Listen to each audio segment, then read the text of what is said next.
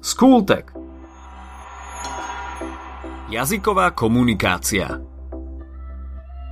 Komunikácia, schopnosť dorozumievať sa, vymieňať si informácie dôležité aj menej dôležité, je prirodzenou súčasťou našich každodenných životov.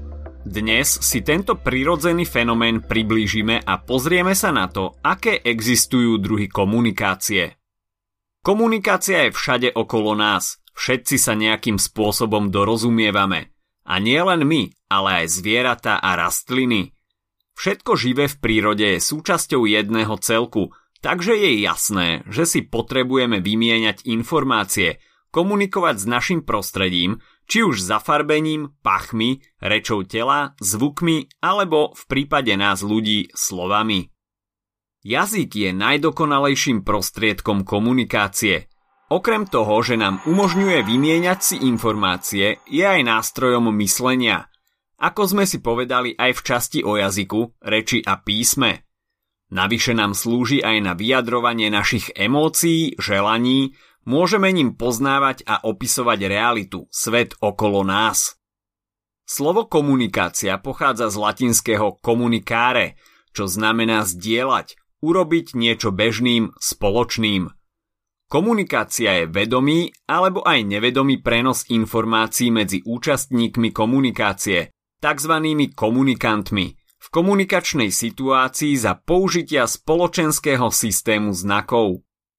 Informácia je zase myšlienkový obsah správy, ktorý odosielateľ oznamuje príjimateľovi. Môže mať najrozličnejšie podoby, od jednoduchej textovej správy cez nahnevanú tirádu vášho spolubývajúceho kvôli špinavému umývadlu až po niekoľko zväzkové literárne dielo. Komunikáciu chápeme v dvoch významoch, v širšom slova zmysle a v užšom slova zmysle. Za komunikáciu v širšom slova zmysle môžeme považovať úplne každú interakciu, aj náhodnú výmenu informácií medzi ľuďmi. Komunikácia v užšom slova zmysle je už interakcia, ktorá je plánovaná. Je to spoločenský styk s cieľom výmeny informácií. Informácie pritom môžu byť sprostredkované ústnou alebo písomnou formou. Komunikácia môže mať viacero funkcií. Skúsite ich vymenovať.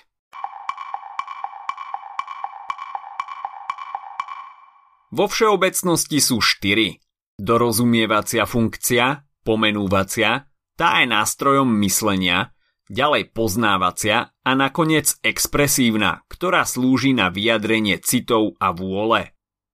Podľa toho, aká komunikácia prebieha, existujú dva základné druhy, verbálna a neverbálna. Verbálna alebo aj slovná komunikácia sa realizuje pomocou jazykových prostriedkov – či už ide o písanú alebo ústnu komunikáciu. Reč musí byť jasná, konkrétna a zrozumiteľná a dôležitý je tiež jej obsah. Medzi formy verbálnej komunikácie patria monológ, dialóg a replika. Monológ je dlhší prehovor jednej osoby. Môže byť napríklad aj vnútorný, čo znamená, že osoba ho adresuje sama sebe. Stretnete sa s tým napríklad v rôznych divadelných hrách – kde monológ slúži ako charakterizácia postavy. Dialóg je prehovor dvoch alebo viacerých osôb a mal by obsahovať aspoň dve repliky. Inak by šlo o monológ, samozrejme. Replika je pritom základná jednotka dialógu.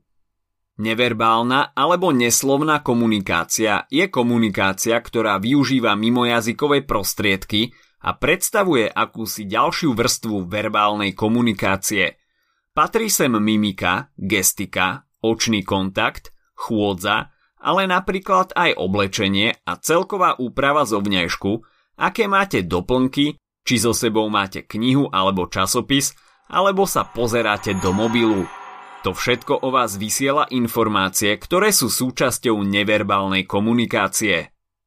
Existujú ešte ďalšie druhy komunikácie. Priama a nepriama komunikácia, bežná komunikácia, oficiálna komunikácia, monologická a dialogická komunikácia, efektívna komunikácia, devalvujúca komunikácia, asertívna, pasívna a agresívna komunikácia. Poďme si ich všetky prejsť. Rozdiel medzi priamou a nepriamou komunikáciou je veľmi jednoduchý. Pri priamej komunikácii sú jej účastníci v priamom kontakte. Väčšinou ide o osobný kontakt, čiže ľudia sa navzájom vidia, majú možnosť dostať okamžitú spätnú väzbu, okamžité odpovede a reakcie. Často býva spontánna a nepripravená a nevyžaduje ani prísne dodržiavanie spisovného jazyka. Na druhej strane nepriama komunikácia predstavuje kontakt medzi ľuďmi, ktorí sa nenachádzajú na tom istom mieste. Takáto komunikácia ani nemusí prebiehať v reálnom čase. Ide o komunikáciu cez listy, v dnešnej dobe cez mobilné správy, maily a četovacie aplikácie.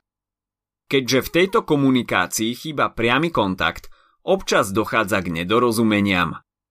Ďalej existuje bežná a oficiálna komunikácia. V bežnej komunikácii je normálne používať rôzne nespisovné výrazy či slang. Objavuje sa veľké množstvo nedokončených vied a rôznych zvolaní.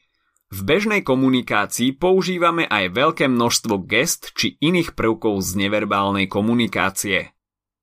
Oficiálna komunikácia sa využíva vo verejnej sfére, ako to už napovedá jej názov – Mala by využívať prísne spisovný jazyk, zdvorilostné formulky a jej účastníci by mali zachovávať dekórum a vysokú mieru slušnosti, aj keď v realite je to často inak.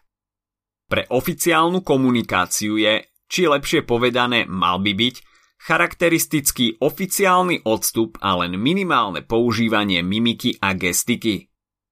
Monologická a dialogická komunikácia je nám jasná, už sme si povedali, čo je monológ a dialóg. Komunikácia môže byť ďalej efektívna alebo naopak devalvujúca. O efektívnej komunikácii hovoríme vtedy, keď všetci jej účastníci robia všetko preto, aby prebiehala hladko a naplnila svoj účel. Snažia sa byť ústretoví a chápaví, neskáču si vzájomne do reči, vážia si svojich komunikačných partnerov – pri efektívnej komunikácii môžeme rovno spomenúť aj komunikáciu asertívnu. Znamená to, že človek presadzuje svoje názory slušne a sebavedome, neuráža a neznevážuje pritom ostatných účastníkov komunikácie a ich názory, neskáče im do reči, počúva argumenty a náležite reaguje na argumenty druhej strany. Devalvujúca komunikácia je jej presným opakom. Komunikanti si jeden druhého nevážia, Často je prítomná agresivita. Správajú sa jeden k druhému povýšenecky. Prítomné sú úrážky, strápňovanie či falošné informácie. Príklady takejto komunikácie asi uvádzať nemusíme, keďže k nej, bohužiaľ, dochádza pomerne často. Dokonca na miestach, kde by to človek ani nečakal. Pri pasívnej komunikácii sa zase komunikant správa pasívne. Nereaguje, stráca pocity vlastnej hodnoty. Nevie, bojí sa alebo nemá záujem vyjadriť svoj názor. Opakom je zase agresívna komunikácia, pri ktorej človek druhému vnúcuje svoje názory, o pravdivosti ktorých je presvedčený, zvyšuje hlas alebo až kričí. Niektorí ľudia dokážu tieto dva postoje sklbiť do jedného. A potom tu máme pasívne agresívne správanie, nepriame vyjadrovanie negatívnych emócií, zväčša prostredníctvom činov, ktoré navonok nemusia vôbec pôsobiť agresívne. Môžu zahrňať ignoranciu, úmyselné sabotáže až manipulatívne prejavy. A na záver si ešte povieme pár princípov efektívnej komunikácie. Asi najdôležitejšie je byť slušný. Určite nikomu nepomôže, keď budete po svojom komunikačnom partnerovi kričať, že je debil – alebo o ňom písať pasívne agresívne statusy na sociálnych sieťach. Dávajte pozor na používanie irónie a sarkazmu či vtipov. Niekedy sa to hodí, niekedy nie. Váš partner vás nemusí pochopiť a nedorozumenie je na svete. A samozrejme skúste sa vžiť do kože druhého komunikanta. Ak sa ti dnešný podcast páčil, nezabudni si vypočuť aj ďalšie epizódy z Kultegu – alebo našej série hashtag čitateľský denník. V nej sme spracovali tri desiatky diel, ktoré by si mal poznať. Potešíme sa, ak nás ohodnotíš na Apple Podcasts, napíšeš komentár na YouTube alebo dáš odber na Spotify, aby ti nič neuniklo. A nezabudni o nás povedať kamošom. Počujeme sa pri ďalšej časti Skultegu.